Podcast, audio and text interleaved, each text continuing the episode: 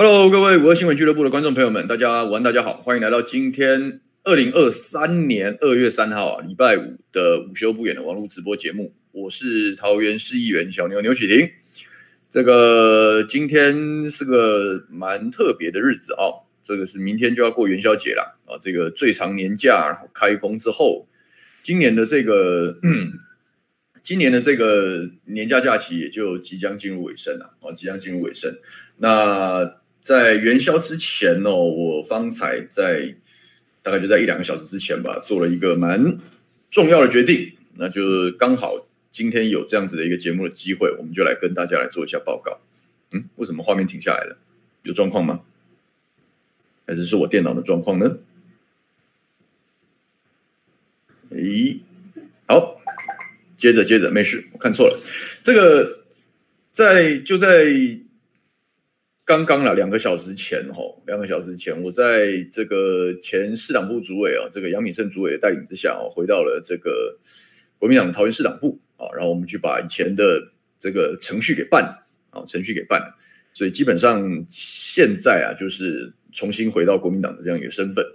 其实，其实这过这这个中其实有蛮多故事。那今天就刚好嘛，啊，就距离最近就是这档节目了，我们就在这个节目上讲故事。所以欢迎大家按赞、订阅、分享，老样子，我们都是老朋友了哦。然后这个让这个欢迎大家提问啊，欢迎大家提问。这个众所周知啊，啊，众所周知，我们这一段时间一直都在往这个二零二四的方向去做努力。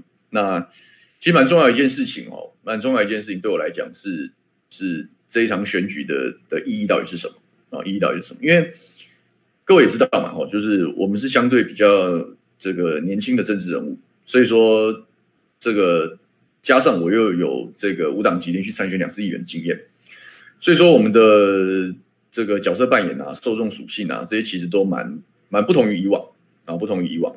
那在这样子的一个情况之下，这个大家对于年轻的政治人物的期待，某一些层面也是比较高啊，有些是比较高。所以说我们在做重大政治决策的时候都要准备。所以我常常讲，在应该是新春特别节目的最后一段时间嘛，就上上上个礼拜哦，上上个礼拜就是二十七号那场节目。里面我就有跟大家讲，我说这个政治的政治的决策，特别是选举这种事情是要审慎的决定。那所有的选举跟政治的发展都是要准备的。那我们的风格一向是很直接，就是第一个准备好了才出手，好，第二个准备好了就出手啊，这也是我们这个时代的这样子的一个要求啊，这个时代的要求。那我们要尽量的去去去让每一件事情面面俱到，好，这其实就是政治困难的部分。但也是我们的挑战啊，也是我们挑战。那在面对这场这个未来要发展的这样的一个过程之中，总是大家都很好奇嘛。然后这是党籍的一个问题，这是蛮重要的。那今天就来跟大家解解解密啊，讲讲故事啊，讲讲故事。这话说从头了，其实好像我也很少就是把话讲得很完整了，就是有关于我最早期、最早、最早期的政治发展啊，到底是什么时候的这些这个。这个过去的一些特殊的状况，到底是什么什么样的怎么一回事？哈，今天就来用节目的时间跟大家交代。就很多人讲说，这个叫党员回娘家，或者是怎么样重返国民党，或者什么。其实认真讲，这个我怎么样都没有办法用一个很精准的词汇来来来诠释这样的事情啊，来诠释这样的事情，因为那那状况太特别了，所以我们干脆就把干脆干脆把故事讲清楚。认真说起来，我加入国民党是在二零一六年十月。二零一六年，二零一六年那年，我刚从这个伦敦政经学院拿到硕士学位回来。那回来之后，当然就对这个工作，政治工作是有兴趣的。那政治这个政治工作这一部分就蛮这个本来就有很多的发展的取向。那那时候我做了一个非常大胆的决定，因为大家都知道嘛，就我是一九九零年出生的，所以在二零一三年呢，二零一三年、二零一四年，就是太阳花运动非常。风起云涌的时候，我刚好在大学，所以连很多大学的好朋友啊，就基本上我那一辈的同侪，大部分人都都就是都见证过那时候国民党马政府执政末期比较糟糕的那个面相，所以也大抵上很多人都响应了当初民进党要翻翻转台湾的这样一个号召，所以在那个时候就基本上就是国民党最惨的时候嘛，一四年到一六年的连续两场选举，连续两场惨败嘛，哦，让就是让大家一度都觉得说，哎，国民党已经。经经没救，已经完蛋了，这样子哦，就是那样那样一个说法。那在那样子一个一个一个当下哈，我最后的选择啦，哦，最后的选择是加入国民党。这一度让我们当初同辈的很多朋友啊，就觉得哦，你这在做政治自杀啊，这个在这个明知山有虎，偏向虎山行啊。其实我想法当初就很单纯，这个认真说起来，这才是真正的从政的初衷。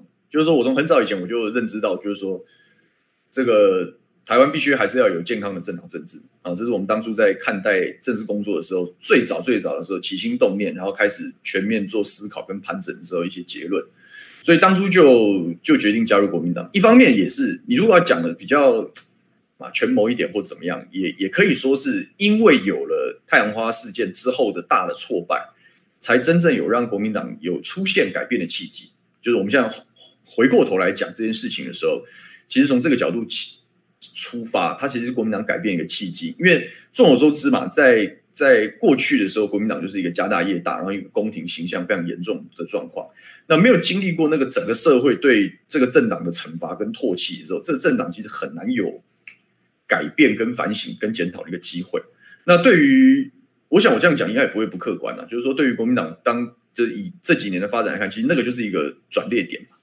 那所以在二零一六年的时候，虽然最辛苦，然后也最不受到社会大众的支持跟瞩目，但大体上来讲，我们还是觉得，嗯，或许它有一个改变的机会。然后第二个就是说，我们也很清楚嘛，就是民主这这回事就是互相制衡嘛，民主这一回事就是分散权力啊。这个我在长期我们无休不演的观众好朋友都非常清楚这样子的一个概念。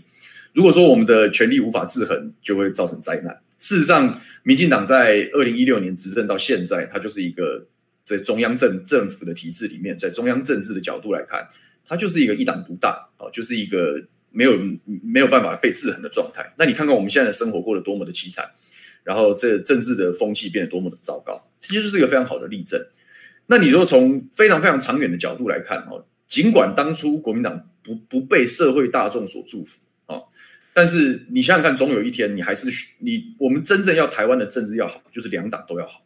啊，其实当初我的想法最早最早想法就是两党都要好，哦，两党都要好，然后走一个良性的竞争，啊，从这样子的一个一个一个方向来来处理，对不对？所以那个时候就加入国民党，而且呃，在国民党最辛苦的时候，也才是年轻人的机会嘛。我刚讲说，你如果要讲权谋一点，或者是啊，昨天在凯翔那个 Pop Radio 节目，他讲你说是危机入市吗？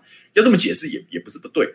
但那个出那个起心动念其实是希望健康的两党政治，然后让蓝绿都有好的人才，这样这是我这是我为我比较期待的这个台湾的一个政治走向，所以我那个时候就加入国民党。那个时候这个国民党是党产被抄，然后这个大选落败，然后乱成一锅粥，很多地方是没有人愿意没有人愿意去承担这样的责任。在桃园，桃园的市长部主委悬缺非常长的一段时间啊，就是说。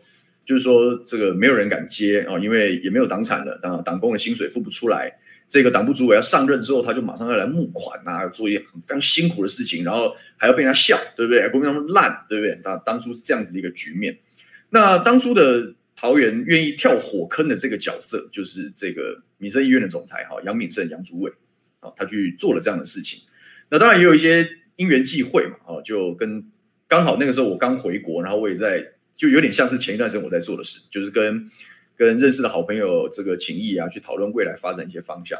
那跟这位老爷子见到面的时候就，他就他就把我绑走了，基本上就是这样。他就说我打算这个跳火坑，改造国民党。好，那在桃园市党部要要承担责任，然后也要让国民党可以从他们他们讲嘛，医生嘛，然后就是说国民党现在在在加护病房，我要先帮他加个叶克膜啊。那加上我前面我这些这些自己思想上的的的准备，我就觉得那不然我就来陪这个这个杨老爷子，我们来，我们也来我们也来疯狂一次嘛啊！反正谁没有年少轻狂嘛？那时候二十二二十二十六七岁嘛，对不对？那杨主委那时候推了几个几个目标嘛，啊，其中一个就是年轻化，当然就知道嘛，那个时候国民党从从中央到地方全面在检讨，就是说国民党。暮气沉沉嘛，啊，缺乏新陈代谢，没有世代交替等等，那时候就是已经被讨论的问题。所以，作为地方党部主委，他非常重要的一个党的政治方向，就是推动桃园的国民党要要年轻化。然后，年轻化你总要有年轻的干部帮忙嘛。所以我回到台湾，认真说起来，我出社会的第一份工作，就二零一六年的十月开始哦，我是在就是领杨敏胜主委的薪水，在桃园市党部做专案党工。哦，所以很多看午休不远的都是很后很后面大家才认识我，但是你如果看过我我的脸书粉砖呐、我脸书粉专最早最早的名字叫非典型党工日记啊，就那是在我一一六一七年的时候，我开始写个人脸书的时候，非典型党工日记的故事就是这样来的。所以认真说起来，这个杨敏胜杨敏胜前主委杨主委就是我政坛上的领路人嘛。对不对？我们加入加入国民党，然后开始慢慢慢慢做这个事情的时候，就是跟着他的脚步。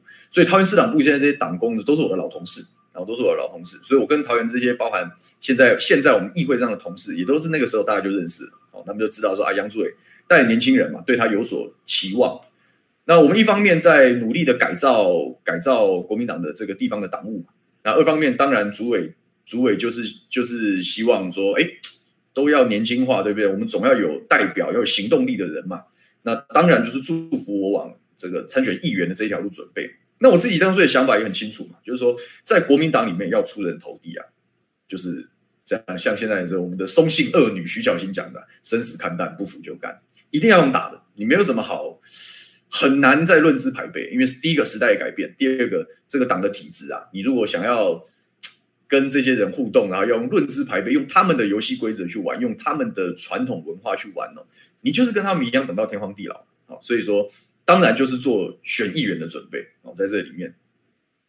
所以就这样子走着走着，走了一年多，哦，呃，一年多，对，一六年的年底嘛，一路走到一八年年初嘛。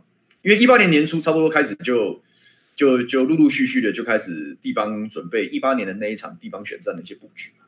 啊，地方选战布局，所以我们就就一一方面做党务的工作，二方面就一路往这个龟山选议员的方式来做准备。那么当年呢、啊，二零一八当年的这个提名，哦，在国民党议员的提名的时候，那时候吴敦义主席领导的党中央，他当然也要兼顾社会需求。我不是讲了吗？那一年蓝军就是期待要年轻化，要世代交替嘛。所以他当初提出的方法就叫现任加一嘛，就是说我我这个区域我有几个蓝军议员，那我就提。保障提名，但是我会多控一个人啊，我们放一个年轻的人进来，帮忙开拓国民党的年轻票源。就是认真说起来，其实这样子的一个提名制度的设计跟方向初衷是不错的，对不对？他，你我们我们当然如果纯从理理从这些这些这个纯。粹道德的制高点或者是理念的角度，你当然是讲说，我们就要让他们退位啊，我们要这样。但是你实务上是很难做到的嘛。好，政治其实还有阴然面跟实然面，所以说在政治实务上，其实你很难一口气颠覆掉过去所有的结构。你必须这个在在在从党中央的角度来看，他必须在夹缝中求存嘛。好，他必须找在两股不同的力量之中找到方法。所以说，当年就做了现任加一这样子的一个制度设计。也就是说，如果哦，如果这个呃，这个选区愿意接受现任加一的这样的一个制度，那么现任的议员会直接提名，啊，那剩下的新人去竞争那个加一的提名，那这样的事情对我们来讲，就是我我是可以接受的啊，因为这个是这个很公平嘛，啊，这个很公平。然后因为这样子的制度设计，我们就往加一的方向去做选举的准备。因为我我我一直跟跟大家讲说，选举就是要准备，就是要准备。就是就是要这样子啊，所以我们就往嘉义的方向去准备，就是让我成为那个新人里面最突出的那个人。那但是啊，但是啊，你就知道地方政治是啊，我们自己现在做了，现在就做第二届议员，就非常清楚嘛。哦，地方政治就不是那么的理想啊，不是那么的理想。所以说，在最后的最后，那可恶的地方也在于，就是说当初这个制度未尽全功的地方，也是说，呃，很多东西并没有办法坚持到底。哦，就是说，当地方强而有力的政治势力、传统势力介入的时候，那这个加一的制度能不能被维持就不一定。所以，你回顾一八年党的部分选区的提名争议，其实就发生这样子，就是现任的议员坚决反对加一，那在我们龟山就出现了这样子的一个状况。那出现这样的一个状况之后，就那就那就麻烦了，那就麻烦了。那个对于杨主委是尤其被煎熬的人。哦，他是地方党部主委，然后全桃园的政坛蓝军也都知道，这个小牛在他这边服务也尽心尽力嘛。可是啊，地方的声音又很大啊，加上这个议会，这这反正就是各式各样的力量，当然就对于这样子加一的的程序直接挑战，然后到就就直接在一场内部的会议上就把这个决议翻掉，就翻掉了。那其实地方党部主委的特别是桃园是在野的状况之下，其实也无力回天了。我平常跟你讲无力回天，所以杨主也非常无奈。那我们就知道这样的事情，那知道这样的事情，那现在球到了我们这边来了，那怎么办呢？啊，那怎么办呢？就是说，你总不能这个这个那个，你总不能不是加一，你还去初选吧？这跟我们当初的准备是完全不一样的。啊，第二个就是说，你如果初选，你就要服从游戏规则。我觉得这是政治的基本原理。所以那时候我们想了一下，其实也很快了啊，也很快。就是说，这个我跟牛爸商量嘛，牛爸就说无党籍打你敢不敢干？我说那没有问题啊，反正反正就放手冲嘛。年轻人本来就没包袱。我说那就那就无党籍了。我们就马上决定之后，我们就立刻就宣布了，就是说我们走自己的路啊，我们走自己的路。意思是我们不要再去初选的制度，既然没有办法被维持。那我们就没有必要还去参与，然后输了之后又又不服气，那个没有意义啊。所以我从一八年的那一场党内初选的，我根本没有参加，就是龟山的国民党初选，我根本没报名啊。我没有报名，我就直接就参选。好，那参选之后，那当然过那个过程中当然是有一些摩擦，有些局，那是没办法的。但是就是这样子啊，啊，政治就是这样子啊。我讲了嘛，生死看淡，不服就干，一定得有这样子的魄力跟跟勇气行动力。那个某一些层面也是人生的一些考验，所以在这样子的过程之后，后来就当然嘛，你党部就有一些考绩的程序啊，因为理论上来说，你如果是党员，但你没有参加初选，你也是不能参选啊。理论上来说是这样，所以后来在选到一半，我们声势越打越好的时候，都还国民党党部还有还有新闻出来，就是说要要对我们进行考绩。那那时候我们的回应也很那个，我们说。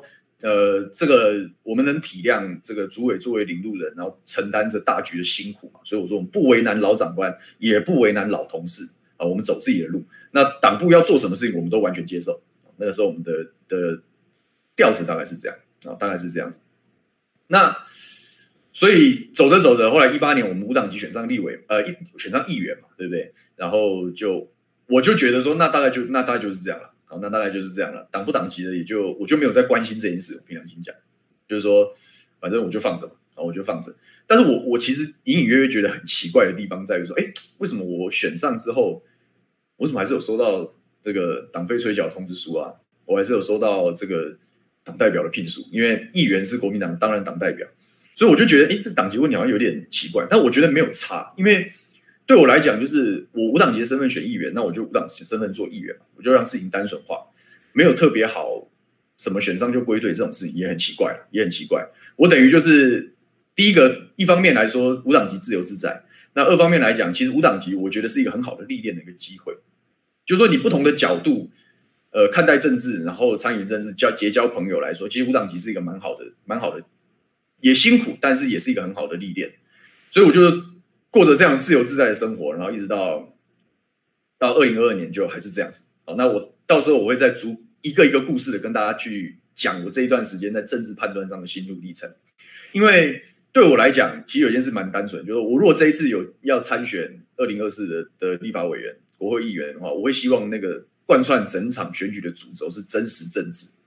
就是大家都觉得政治环境很糟糕，大家觉得政治很奸诈，然后大家都觉得政治你总是听不到真话。也没有人讲讲诚信，也没有人说话算话。我觉得那个是我们这个世代看待政治最缺乏的价值。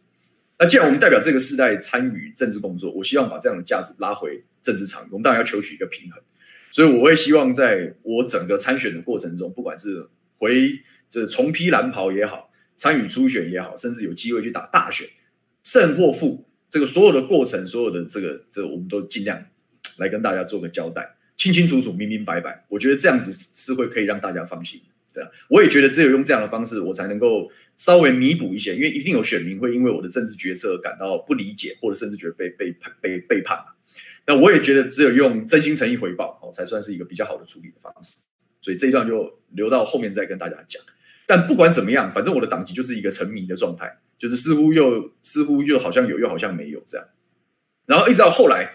就是我才我才间接知道这个事，就是原来这个我们和这个杨老爷子，其实他一直都很照顾他。每一年的，因为他当过党部主委嘛，后来他卸任之后，他还是会请定期请国民党的党工吃饭，然后定定期请党工吃饭，然后跟跟大家话家常啊。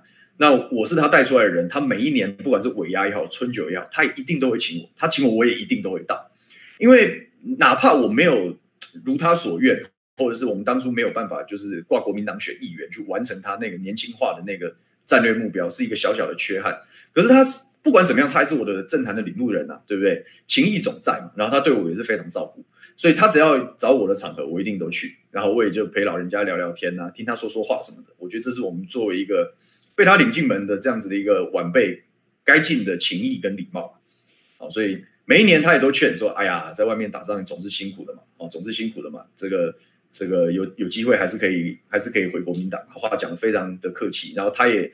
虽然他辈分上是跟我差了两倍，所以老爷子老爷子，但是他还是他总是还说，哎呀，这样当初没有办法没有办法这个坚持住这个提名制度，对我是有亏欠。我说没有亏欠，没有亏欠。事实上，我们在选选择独立作战的起心动念，就是不要为难大家。那在不要为难大家的这样子一个大前提下，你还去计较说什么有谁谁欠谁？这我觉得没有任何意义。好，搞政治哦，要大气，要大门大路。哦，计较这些事情，恩恩怨怨，没有任何意义。所以就我就跟我都我也都安慰他啊，我知道他心里有小的遗憾，然后他也知道我很辛苦，就维持是这样。然后后来我才辗转知道，哦，原来这个老人家这个沉默的温柔，我是用这五个字来定调这一件事情。这个这个沉默的温柔是其实蛮感人的，哦，仔细想想其实蛮感人。就是后来我才知道那个那个党纪嘛，就是你。地方开会嘛，啊，因为他违纪参选，所以我们理论上应该要做处分或怎么样。那那公文一定是层层往上送，从龟山区党部送到桃园市党部，然后要再从桃园市党部要送到中央党部，然后然后这个才这个才是完备他的所谓的考绩的行政程序。后来这份公文啊，据说了，据说了，到今天他都还躺在杨敏胜主委的办公室的抽屉。他说：“我自己的，我我自己带出来的人哦，他也各方各面的表现也非常称职。”啊，也没也没有也，他也对国民党也也没有口出恶言，也没有对不起蓝军。好，你要我去开除他，这事我做不到。他就把那公文放在他的抽屉，放到现在。所以认真说起来，啊，这今天就解密嘛，解密我的党籍之谜嘛，啊，就是说认真说起来，我的党籍从来没有离开，我从来没有被开除，我也没有被撤销，什么都没有，就一直。所以你认真人家讲的是不是回国民党？呃，我们认真说起来，没有回不回国民党的问题啊。而是像今天这个我们在在在新春团拜拜年的时候，黄敏公主也讲的，他根本没离开，他我觉得我从来没离开了我从来没离开。那只知道中间有一些党费啊，一些职务捐的部分没有没有缴，所以权力啊，党员的权力是暂停的一个状况啊，这个这个状就只有这样的一个问题啊，所以马上我们要布局二零二四的一些立法委员一些选战嘛，一些准备。那这党籍问题本来就是要跟大家交代清楚。啊，所以说我也先去问过了党部的一些规章制度一些状况。那大家讲要办哪些程序，要尽哪些义务。那我们就想说，那既然都要面对这个事，然后也希望它圆满。啊，我们讲嘛，说老爷子沉默的温柔，这事我听起来其实是蛮温暖的。我说这是一个他老人家权衡大局，对不对？那这边这各方压力之下，他能够做最最大的努力，就是战术性的保住国民党的人才。从他的角度出发，就是这样啊。就是我们不要做人留一线呐，啊，不要不要赶尽杀绝啊，对吧？大家都开工了没有回头箭，不是挺麻烦的嘛？就是因因为有他这沉默的温柔啊，才有了今天这一局啊。认真说起来，才有今天这一局啊。所以说，呃，二零二四的这个规章制度的部分，我们要重披蓝袍，我怎么能够忘记杨明胜主委？对不对？从不管是做人的角度来讲来讲，还是政治上的铺排也好，我们都不能忘记杨明胜主委的努力嘛。所以说我当然就是希望，我说那既然这样子，我们现在有意要披蓝袍去选立委、选选国会议员，我希望这个老爷子这个跟我们一起，所以今天就安排一个这个杨敏胜前主委就带着我去桃园市党部拜年啊，去拜晚年嘛。那明天是元宵节，我们就准备一个元宵，大家这边煮吃个吃个元宵，象征大家大家团圆嘛，就是这样子，很简单，然后也很低调啊，这没有特别没有特别声张。啊，没有特别声张，就我甚至是走路过去的，因为桃园市党部在桃园的成功路上，啊，议会在三民路上，这走路八分钟就到了，所以我今天就我自己一个人就就就就走路过去，那跟着老爷子一起拜年，陪他们话话家常，叙叙旧，那也就确认了这样的事情。啊，所以就在等于在今天也在元宵节的前夕，这个重要的宣布就是基本上从今天开始重披蓝袍啦，啊，大概就是这样，这就是这么一回事儿，跟大家讲一下。我还是要特别谢谢杨敏胜主委啊，这虽然说在过去的时候没有办法第一次就进全攻，但我一直都知道他希望看到今天这样子的一个，就是希望可以这个圆满他过去心中的小小缺憾。然后我我到现在我都认为是了不起的。很多人会从不同的角度质疑他啊，就是说不管是不管是当初的角色扮演啊，一些立场等等，我觉得这个这是两码子事啊，这是两码子事。就是说从政治上的角度，他是领路人，那我们要给予他这个我我敬重这样子的一个前辈。那他有他细腻的地方哦，他有他沉默的温柔，所以说哦，元宵节是后天，不好意思，我看到留言了啊，这个这个他有他细腻的地方，他有他温柔的地方，所以这个老前辈的心愿，我要让他圆满。所以今天的这个局面，包括我刚刚脸书上发的那一篇文章的故事就是这样。好，我们来看看网友们的留言。今天欢迎大家灵魂拷问啊，欢迎大家灵魂拷问，我这个提提问题嘛，讲故事，我们就其实啊，我。我牛爸常跟我讲，就是我们都刚刚我说，他说他说我太喜欢太喜欢谈政策了。他说你政策控，确实是这样哦。我对政治有兴趣，当然就是因为呃制度规章、政策方向，还有一些执行可以改善人民的生活，这是我从政非常重要的一个理念嘛。啊，理念。然后牛爸这个老江湖嘛，哦，老江湖，然后也是政治军师嘛。他就说，其实哦，政治多讲几个故事啊，其实比较有趣啊。所以我们今天讲讲故事，这样。啊，谢谢今天的头像是弘毅老师说支持我们更上一层楼，我们绝对不辜负啊，绝对不辜负。Frank 说回了国民党，说不要再糟蹋我，不要不会糟不会糟蹋，不会糟蹋。我刚刚讲了嘛，就是说这个无党籍的这一段时间，我把它当成一个历练，我把它当成一个历练。然后第二个就是以成大事者不拘小节啊，如果计较这些事没完没了啊，也会把自己困在这个小圈圈里面，我觉得没有必要啊。过去的事就让它过去，我们就翻篇。啊，我们就翻篇。那我我其实另外一个会希望重披蓝袍，另外一个很重要的原因是，我我们一直我一直都跟我们一八年一起当选的这一批，就是强哥口中的二零一八班嘛。我自己有的时候在节目上讲，我讲二零一八这一批嘛，这一批很多的这个国民党的议员，我们都是非常好的朋友啊，我们都一起在这个在野的战场上，我们都并肩作战嘛，然后都并肩作战。所以说，嗯，虽然在二零一八年那一场选举在龟山，我们是比较。我们是有一点点受了一些些委屈的，可是大体上来讲，在全国来讲，国民党的世代教育不就开始了吗？那不就开始了吗？那这样的过程，我们就一起努力。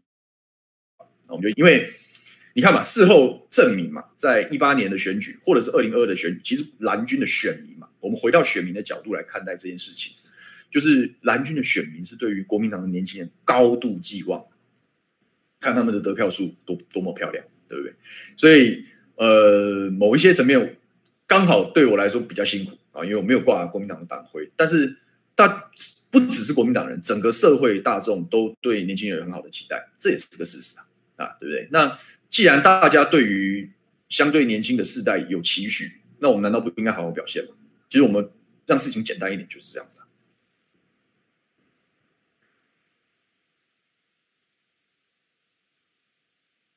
沉默问说：“万不可变成党意名单，你放心好了。这我们没有办法在一天或者是一篇文章里面把所有的考量就是交代清楚。但是我会把所有的考量跟大家报告，因为我讲了嘛，我参选二零二四，我觉得很重要的价值是真实。好，既然这个大原则我不会违背，所以有没有战略考量？当然有。政治人物怎么会没有没有一些一些一些布局跟考量？但是我觉得很多考量其实不见得要藏在心底啊，可以跟大家说。”我会跟大家说，然后我们怎么平衡民意跟政党团体生活的角色扮演，这个我也会花时间跟大家报告。洪伟老师说，在龟山那边算不算蛮艰困的选区？我觉得还好。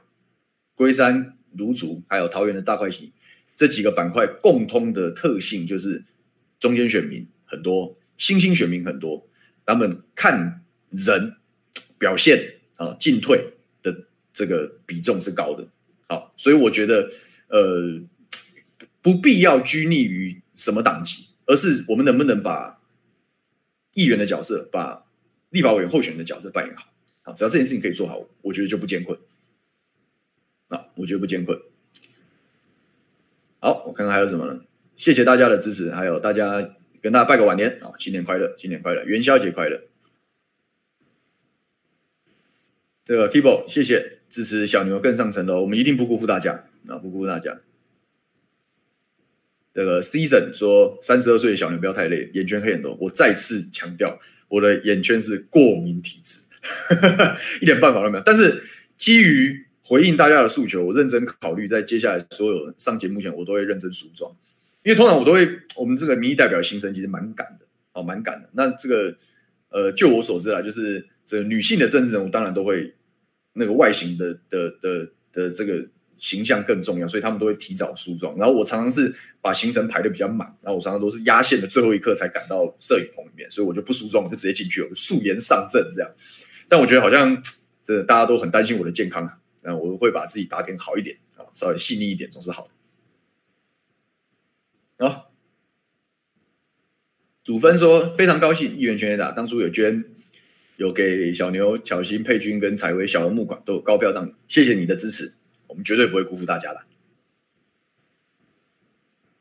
这个看看，这个陈神说直接用实力证明自己无党，不需要依靠政党。但国民党在规上或许需要，就其实我的角色扮演啦，就是很多人当然会会回头来回头来看待，就是然后我自己也很认真的在思考这个事，我很仔细很仔细的把从二零一六年开始投入政坛，然后这一路以来的作动、新闻曝光、公开发言啊这些东西仔细的做了一次审视，就从头到尾再再复盘一次，然后我还蛮确定的是，尽管在小的地方跟蓝军会有一些摩擦。这不可能没有啊，不可能没有，因为毕竟角色扮演有些落差。但大的方向上，其实我们一直是在野大联盟，对不对？我们就我们我们有对国民党这个恶言相向或把不往死里打嘛？好像也没有，对不对？然后然后呃，有有跟有对民进党投怀送抱嘛？或者是对于掌权的塔利班书成表忠嘛？也没有吧？也没有吧？不但没有，还打得很凶吧？对不对？所以说大方向来看，本来就是本来战略的方向跟跑位跟角色扮演就很接近，所以我觉得回不回去其实都不对我来说，个人来说的发展决策跟接下来的发言都不会有太大的影响。也就是说，人设不会不会完全毁灭或让大家匪夷所思。我是不会做这个事啊，我是不会，我是没有这样子的一个问题啊，没有这样子的一个问题。好，然后看看。这个今天对网络，我今天在议会连线，各位发现我的背景又不一样嘛？因为我新的一届换了办公室，就换到之前的隔壁间，然后这一间稍微大一点，然后换了位置。那今天的网络讯号有一点点差，但议会的网络其实很快啊，但是有点累的就不太好意思啊，就不太好意思。然后看看，所以大家都还蛮祝福的，谢谢大家，谢谢大家。这个弯问说，小牛回国民党。诶，不是不是弯是双问说小牛回国民党强哥有帮忙吗？呃，倒谈不上，因为我们刚就如同我刚刚开头的时候讲，我从来没离开过，我从来也没离开过，所以是一个简单的程序啊，就是简单的程序。那领我回来的人就是杨敏胜，我们当然就是认他，因为这个是让他当领路人，也也让老人家心里的小缺憾把它圆满啊，这是我的初衷。但大家都祝福了，就强哥有没有祝福？当然祝福啊，但有没有鼓励？当然鼓励啊，也不止强哥鼓励啊，很多。你你你可以想到很多国民党好人，只要跟我有一点点交情的人都都是祝福，也都希望啊，都是希望。对啊，这个缺缺问说，为什么大家都要先选上议员才能选立委呢？这段我本来想要在接下来的节目再跟大家详细报告，因为我觉得一块一块要要梳理的。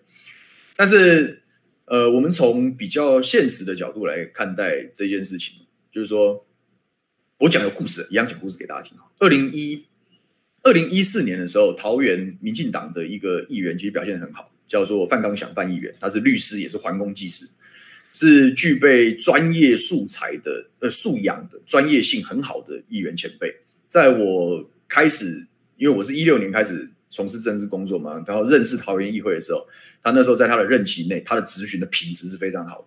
哪怕他跟郑文灿市长那时候是同一个政党，那他的质询都还是可以很精准的点出问题，然后也做出角色得宜的建议。所以，他其实是我在当初从事政治，我们找几个好的榜样。那范律师以前的范议员是我们很好的榜样，可是他就是他也是很有理想、理想、理想主很重的一个人。好，所以我我佩服他，我敬重他。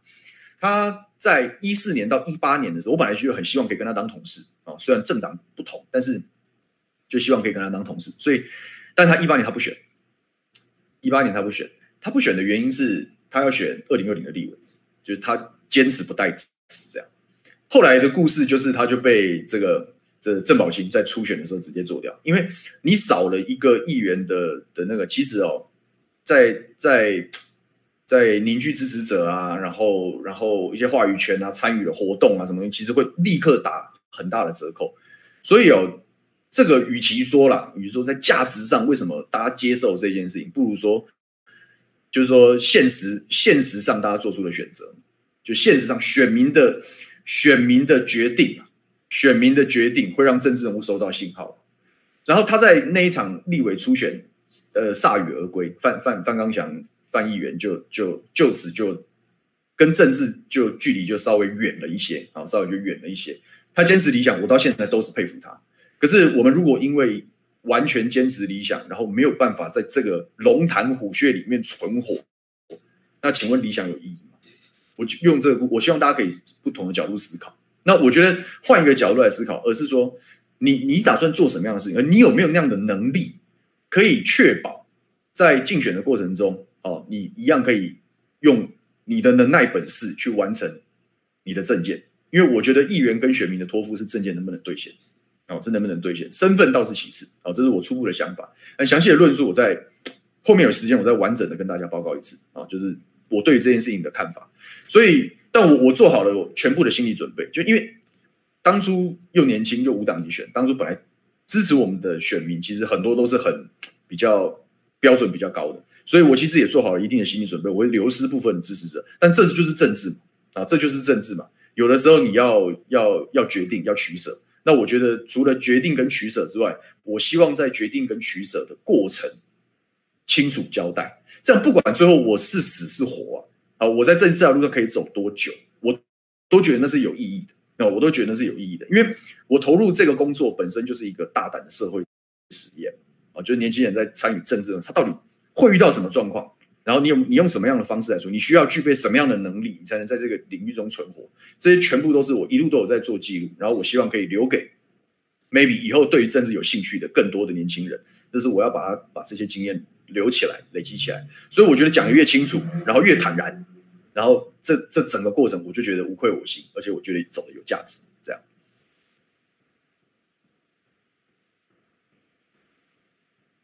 这个看一下。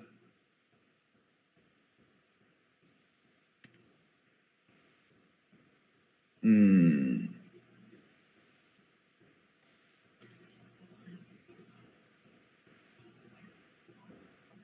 呃，看看这个智慧林说，小牛要重新适应团体生活了，没错啊，对啊，这就是前面要做的一些心理准备跟一些心理建设嘛。那总是总是总是这样子的嘛，那总是这样的。那对我来讲，那是一个那是一个历练嘛。那其实我在。是否回到政党过团体生活的时候，我我我我我个人最大的取舍的心里话的想法，就是说，是愿不愿意牺牲过去自由自在的生活？因为认真说起来，呃，我们以我们在龟山地方的实力跟我们努力的一些这个累积啊，我要一路以无党籍身份这样当个议员，应该是没有太大的问题。但是这是我要的嘛，对不对？这是这种自由自在而且还不错的这种生活，其实其实蛮吸引人的，其实蛮吸引。那那已经是一种。一个政治上可以被期待的一种发展路径跟模式，可对我来说，就是我都希望可以做更多嘛啊，因为就是走这条路，我就很想试着我到底能够走到哪里，然后我能够做到哪些事，我可以留下什么东西给以后更多对政治有兴趣的人，好让更多人对于这个圈子这个行业不再陌生，然后不再觉得恐怖，也不再觉得它很肮脏。好，这是我一直不管我在哪一个位置，我都想同一件事情，所以说当然要去做不同的尝试跟改变。好就是说，就是说，就是说在，在在这个在这个地方去去做取舍啊，去做取舍，所以相对来讲，可能不会像过去那么的自由自在啊，不会像过去那么自然，然后可能会适应，要要花一点点时间去适应这样的事情。但是我觉得那值得啊，因为那值得，因为既然要就是走这一层，不想白走，然后希望所有事情可以清清楚楚、明明白白，那不同的角色扮演。啊不同的位阶，不同的困境，你都要去体验，你都要去面对，你都要去调整，都要去考验自己。我觉得那才是一个在政治这条路上可以越走越远的，或者是说不留遗憾的这样子一个决定。这位你说担心小牛的理想和看法，回来目前的国民党有些摩擦，有摩擦就沟通啊，有摩擦就处理啊。我五党籍，我跟大家也都有摩擦，也都沟通，也都处理。我我我倒觉得，其实，嗯，如果说回来过团体生活的利空是说不再那么自由，利多就是其实我帮大家省很多麻烦。就其实我的个性不是一个很喜欢为难别人或让大家陷入困境的人，我对那没有兴趣，我也不太喜欢，我对不太喜欢弄别人。那呃，最近其实有蛮多的这样子的一个消息嘛，其实对对我有利，所以其实有很多人说你不要那么急着回去。呃，现在大家都期待在野大联盟啊，会不会有战术性的布局啊？国民党有没有可能礼让啊？我认真跟大家讲这个事，这这个其实对我来说很有吸引力，然后这个也才是我个人最利益最大化的一个政治局面。可是啊，凡事都有个 but，对不对？就是，可是这个过程中你要花很多的心力去运作。这第一个，然后第二个是，总是还是跟很多对你有期待，或者是对你有这个有想要友善，但不知道如何亲近的是一个距离。那我都觉得很多人讲说什么战略考量啊，选战胜负那是一回事。可是关键是，如果我们的目标是进军国会，变成国会议员，不管你在国会是是是，你用什么样的方式选上，你进到国会之后，你要完成你的职责，你要善尽你的职责，你就必须要过团体生。这才是一个，这才是一个关键，这才是一个非常重要的关键。所以说，与其我们又花那么多的心力，然后还要跟人家去解释，然后还要花很多时间去布局，甚至要很多勾心斗角，我不如让事情简单化，然后让所有人都不要太烦恼啊！这是我们这个回来是另外一个、另外一个、另外一个决定的的想要做到的事情然啊，想要做到的事情，就是说，呃。呃，就让事情单纯一点啦，啊，大家不要在那边还要什么在野大联盟，还要你礼让我，然后大家还要我要怎么做交换，想太多了啦，想太多。我不如啊，我不如啊，把这这些运作这什么在野大联盟要不要礼让去运作这些的时间跟精力，我全部拿来跑选区哦。对，我们目标要既然要选国会议员，对不对？选区变大了，公共事务变得比以前更多，我要了解的人，要要认识的人，要比以前更多。那我与其在这地方机关算尽去想这些事情。啊，到了最后，你也是要跟大家过团体生活，那我就早一点跟大家过团体生活。那我把空下来的时间跟精力，我拿去拿去认识更多的人，研究更多的公共议题，跟更多的人可以可以商量出一些好的办法来解决大家的生活，争取选民的认同，更务实也也好一些啊，啊也好一些。所以这个我还是祝福所有的非绿要团结。如果我们要把民进党给修理、臭修理一顿，让他们知所进退的话。当然，我还是支持在野大联盟这样的概念，但是我我不会就是因为这样，然后去期待，然后再去花很多精力，我就不用让事情单纯。那也让很多，比如说啊，这个邱医生议长，他当然很希望事情单纯一点，对不对？他还是在桃园地方选战布局，国民党操盘重要的角色，然后就很，他也对我很礼遇再三嘛，啊，礼遇再三。我讲我我跟议长过去，因为我们在议会本来就是比较特立独行那一型的嘛。哦，我们就自由自在一点，所以纵然过去有一些小摩擦，诶，但大方向来说，他也是希望我们可以共同作战。那都这么有诚意了，我还还还要在那边机关算尽，那不是确实不公吗？对不对？那不太对的事。所以那就干脆让事情单纯一点，这样他们也都放心啊。党部的系统也比较放心，议会的系统也比较放心，甚至我在龟山很多的里长，对于对于我一些有些期待期许，也会因为这样的事情放心，这样不是比较好吗？我们为什么要为难大家，或者是麻烦大家？那当然，做这样的决定辛苦的是我自己嘛啊！因为做了这样的决定，我要跟我当初期待我坚持第三势力的选民啊，期待我坚持过去风格的选，我要跟他们说明。那这个是嗯，欲成大事者本来就要有所承担。那这次就我来，我来跟大家清楚明白的说明。这也是为什么我讲在二零二四竞逐国会议员过程中，真实很重要的原因，就是坦然以对，接受所有结果啊！这就是我现在的一贯的态度。所以谢谢谢谢大家啊！谢谢大家。这个朱正义也讲说，故事要打动人心啊，这、要扣人心弦。我觉得我今天脸书这，我自己觉得我自己写的不错啊，因为就是非常的有趣嘛。那杨祖伟来来这个地方回头来，那沉默的温柔，我觉得那是，我觉得那应该可以打动蛮多人。啊，他也说百姓要为人民谋福利的人，对言行要一致，要加油。当然，所以我来讲嘛，我常常要跟大家讲话，常常要跟大家沟通，甚至把很多。一般政治我不想跟你讲的事情，我会把它讲亮出来，就是因为那个也是让我有压力，要让我提醒我自己很多事情要说到做到。钟大宝问说：“村长说的选议员、立委的说法，在各政党里都是吗？什么意思啊？可以讲得清楚一点吗？我不是很懂你这句话的意思，因为 可能我可能还没有看吧，没关系，看了再说吧。”这个 Alan Liu 说：“重披蓝袍的小牛会受到国民党的重视吗？”呃，他能他国民党重不重视我是看我的能耐本事，就是我们应该要反过头来讲，如果你的攻打手变都非常杰出，然后也原则上可以大家可以相处得宜，那他怎么会不重视呢？那相对来讲，如果你的表现不佳、形象不好，或者有一些很大的包袱，或者是外面的仇家太多或什么，那他当然就不重视。其实政治就是这么无情啊，也是觉就也就是这么现实。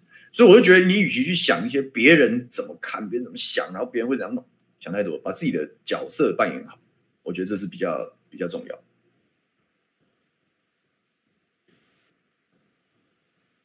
呃，看看 YRL 问说，如果我进到国会中，会想去哪个委员会？其实我，因为我们看桃园市议会给我们的训练是这样，就是桃园市议会的的那个分组审查的。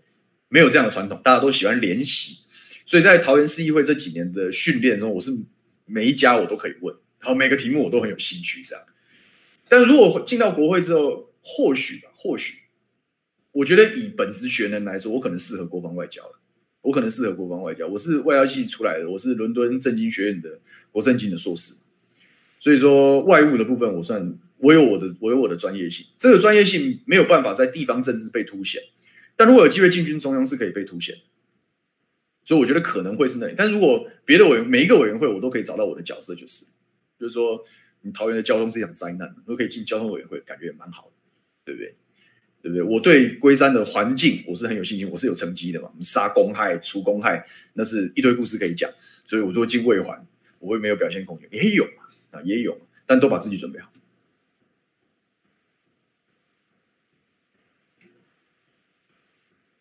这个 Hawk 说要选立委了才加入国民党，哎，这就表示你没有从头开始听啊！我是二零一六年我就加入国民党，而且我从头到尾都没有离开啊，我都没有离开啊。他说：“那初选结果出现，可不要像罗一样一直要选哦。”第一个，强哥没有一场初选，然后我在二零一八也没有初选啊，也没有初选。然后第二个是，呃，强哥在。没有提名他之后，哪怕满腹委屈，他也大局为重，然后他还能够化敌为友。就我希望大家要看到这件事情，要看到这件，这是罗志祥厉害的地方。就当当初大家他来着，我不是讲的是八门金锁嘛，那么辛苦，对不对？很多事不祝福他。可是随着他这样，然后他愿意退让，然后他还可以跟这群人本来是对他有敌意、有拒眼，后来大家都走得很近，那就是他厉害的地方啊！这难道不是政治交朋友很重要的这样子的一个？一个决策嘛，对不对？所以说他呃没有他最后没有选，因为他还成就了张善政市长，不是很好吗？对不对？那我的部分我就没有初选呐。那我一路以来当选到到这点，我有对党口出恶言吗？没有。我有占国民党任何的便宜吗？也没有。但是我在各式各样的场合跟政治的角色扮演，我有没有让这个让帮帮国民党打仗？不要讲直接帮国民党打仗，就是说。我有没有在在野强力监督民进党的过程中扮演积极角色？我有哎、我有哎、所以没有问题啊，没有问题啊。所以我觉得党籍其实对于这件事情来讲，我倒没有。当然，如果你因为这样就不支持，那我也没办法，我也我也我也坦然接受，政治就是这样啊。这个聘聘卢竹需要改进的地方太多了。卢竹，因为我也有拜访这个卢竹的议员嘛，好，呃，前辈都都在请益。好，其实我没有出现的时候，我都在地方活动，都在请益。然后我其实发现卢竹跟龟山蛮像。龟山我们当然熟嘛，我我讲了嘛，它是一个一个被郑文灿八年当提款机的地方。后来我发现卢竹也差不多，欠这两个地方的这个建设多了去了，真的是多了去了。啊，所以要改进的地方很多，所以。多努力啊！我们也希望张善政市长加油。我们就是就是希望这个北桃园这边啊，龟山芦竹啊，桃园这边的一些发展应该要迎头赶上啊，不能再停滞下去。天生反骨问说，龟山这里是一场硬仗，要怎么样规划跟备战？很快啊，很快你就会看到，很快你就会看到看到公共议题了啊，因为我们打仗一定是议题取向啊。公共议题为主。那第二个是我其实花了蛮多时间的哈，这一段时间有一段时间，很多人讲过，有一段时间没有很常上政论节目，不像像过去那样。其实我觉得哦，这这个缺什么要补什么啊，缺什么要补什么，因为我们常年习惯议题作战这样子的一个一个模式跟一个习惯，会跟地方有一点小距离啊，啊，会有一些小距离感，就是大家都觉得他表现的蛮好，小牛表现的不错，然后形象也很好，然后也。也也很努力在在在在做自己的工作，所以基本上我们的地方的风评不会太差，嗯，不会太差。可是就是总是觉得不够靠近嘛，然后总是就是多希望跟我们接触啊，多聊聊天也好。那这个这样子的一些需求，其实我们听到，就很多我们的地方好朋友都说，你你只要多多多来几次，多跟大家聊几次，他们就会拼命帮你拉票，也比较好拉票。那这样子这。在我们在二零二二做检讨的时候，这一部分我们是有拿出来专案，认为专案要加强啊，专案加强，所以那我们就专案加强这一部分啊，专案加强这一部分就是就是就是努力啊，啊就是努力。所以规划与备战除了除了议题形象之外，我们也会加强跟地方的黏着度啊，我们会加强跟地方的黏着度，就认真的跑，认真的倾听地方的意见啊，这一部分我们都在努力。那怎么规划跟备战？嗯，这个。后面有时间，当然会跟大家说了。空战怎么样再加强？呃，议题出来就会再加强。你看，我我们现在没有办法急着要打空战，原因是因为每一场选举都有它的步骤。你看，我们要回来的时候，我们总要有一些时代上的意义，要做一些宣示，有一些要跟大家讲清楚的话，要跟大家讲清楚。哦，现在其实都在前期的阶段。那当然把这些前期的阶段，包含今天谈的这个党籍的这个问题，也都一并把它讲清楚。那讲完了清楚之后，我们才是正式进入到。到争取国会议员的这一场这个战场啊，那后面后后面的时候，我们再来慢慢的跟大家分享。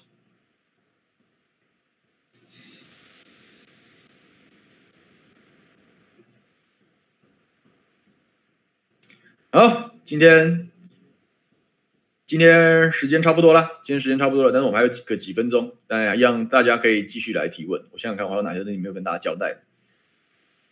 总之就是这样，我想跟大家分享一下这个，希望大家记得我们杨敏胜主委的温柔啊，安静的温柔啊，这个这个事情要希望大家不要忘记他的角色啊，他是我很敬重的前辈。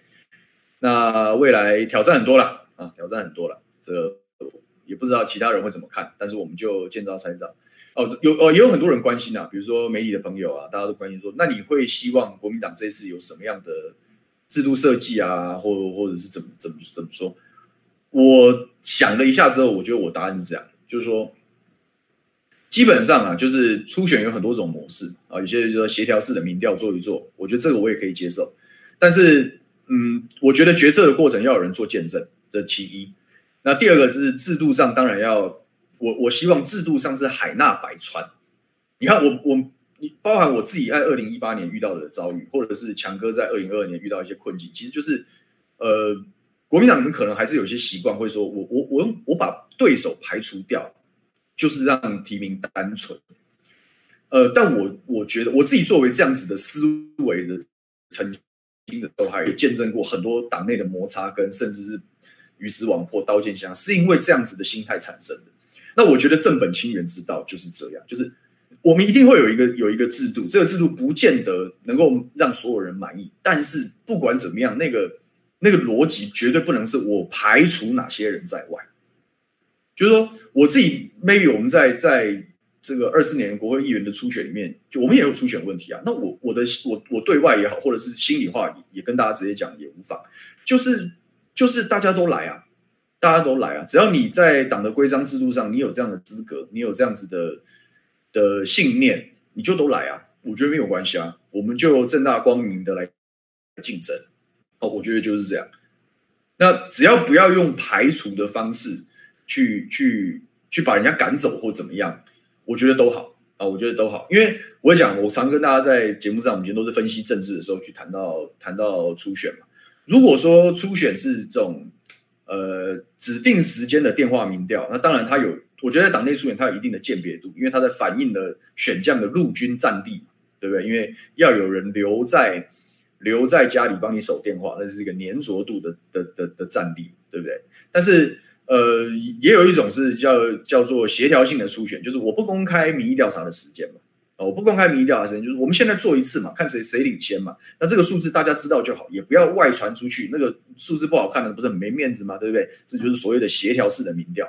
我觉得如果要做协调式的民调也可以，哈，也可以。但第一个就是想纳入的都纳入，然后第二个就是做这个民调的时候要有见证人嘛，要有一个一公正的人来做见证，啊，有做见证。要要不然大家有的有的做完了协调民调翻脸不认人，说根本没民调就搓掉，我觉得太可惜了。啊，我觉得就太可惜了，就是不要不要用奇怪的招数排除别人，这样子大门大路的的准备初选，对大家来说都单纯，然后对大家来说都没有那么大的压力，啊，都没有那么大的压力，所以我对于初选的期待就只有这样子而已，然后就只有这样，就是我也不会讲哦，对，有人讲说这个很多人啊在过程中，其实国民党跟我的。互动当然是每一年，他们都希望我可以赶快归队，那那一定有这样子的声音嘛，然后一定有这样的声音嘛。但是这一段为什么我没有？我为什么挑在这个时候才回去？这个等到 maybe 下一集的节目，或者是之后有机会的时候再跟大家说分明。然后这是我我在第三势力这个阵营里的努力过程。哦，这个也可以讲一集的故事。但是很多人又讲嘛，说你现在等于是有自己的基层实力啊，你也有自己的部队，有自己的军队，有自己的枪，对不对？那既然他要你带枪投靠，对不对？好歹要用个八人大轿把你扛回来，怎么样？大家在插科打诨的时候都这样说嘛，都是这样说嘛。那我我我就是我说不用八人大轿，更不用量身打造。我今天都说我回去办这个手续的时候，我是走路回去的，我自己我自己走自己的路，我就会自己走路回来啊。其实很很简单。那我讲的不要量身打造的意思，就是说很多人讲啊，为了立委啊，一定要要为他排除其他人，千万别排除其他人啊，千万别排除其他人。就是逃逸选区就来一场公平公正的初选，好，我求的就这个，就只有这件事而已啊，就只有这件事而已。那之所以要一切都真实，原因也就是我觉得当一切天下政治啊，好，咱们讲天下武功，对不对？这个唯快不破，我觉得天下政治啊，无争。这个无诈不破，唯真不破，就是再怎么样的技巧跟机关算尽了，都都没有一百分的。但是，呃，真诚坦率的去面对政治的决定，我觉得那个才是那个才是无论如何都可以走得远的一种方式。所以说，我也希望说，哎，在这个初选过程中，大家可以很坦率真诚啊。我们所以希望是往这样方向来前进。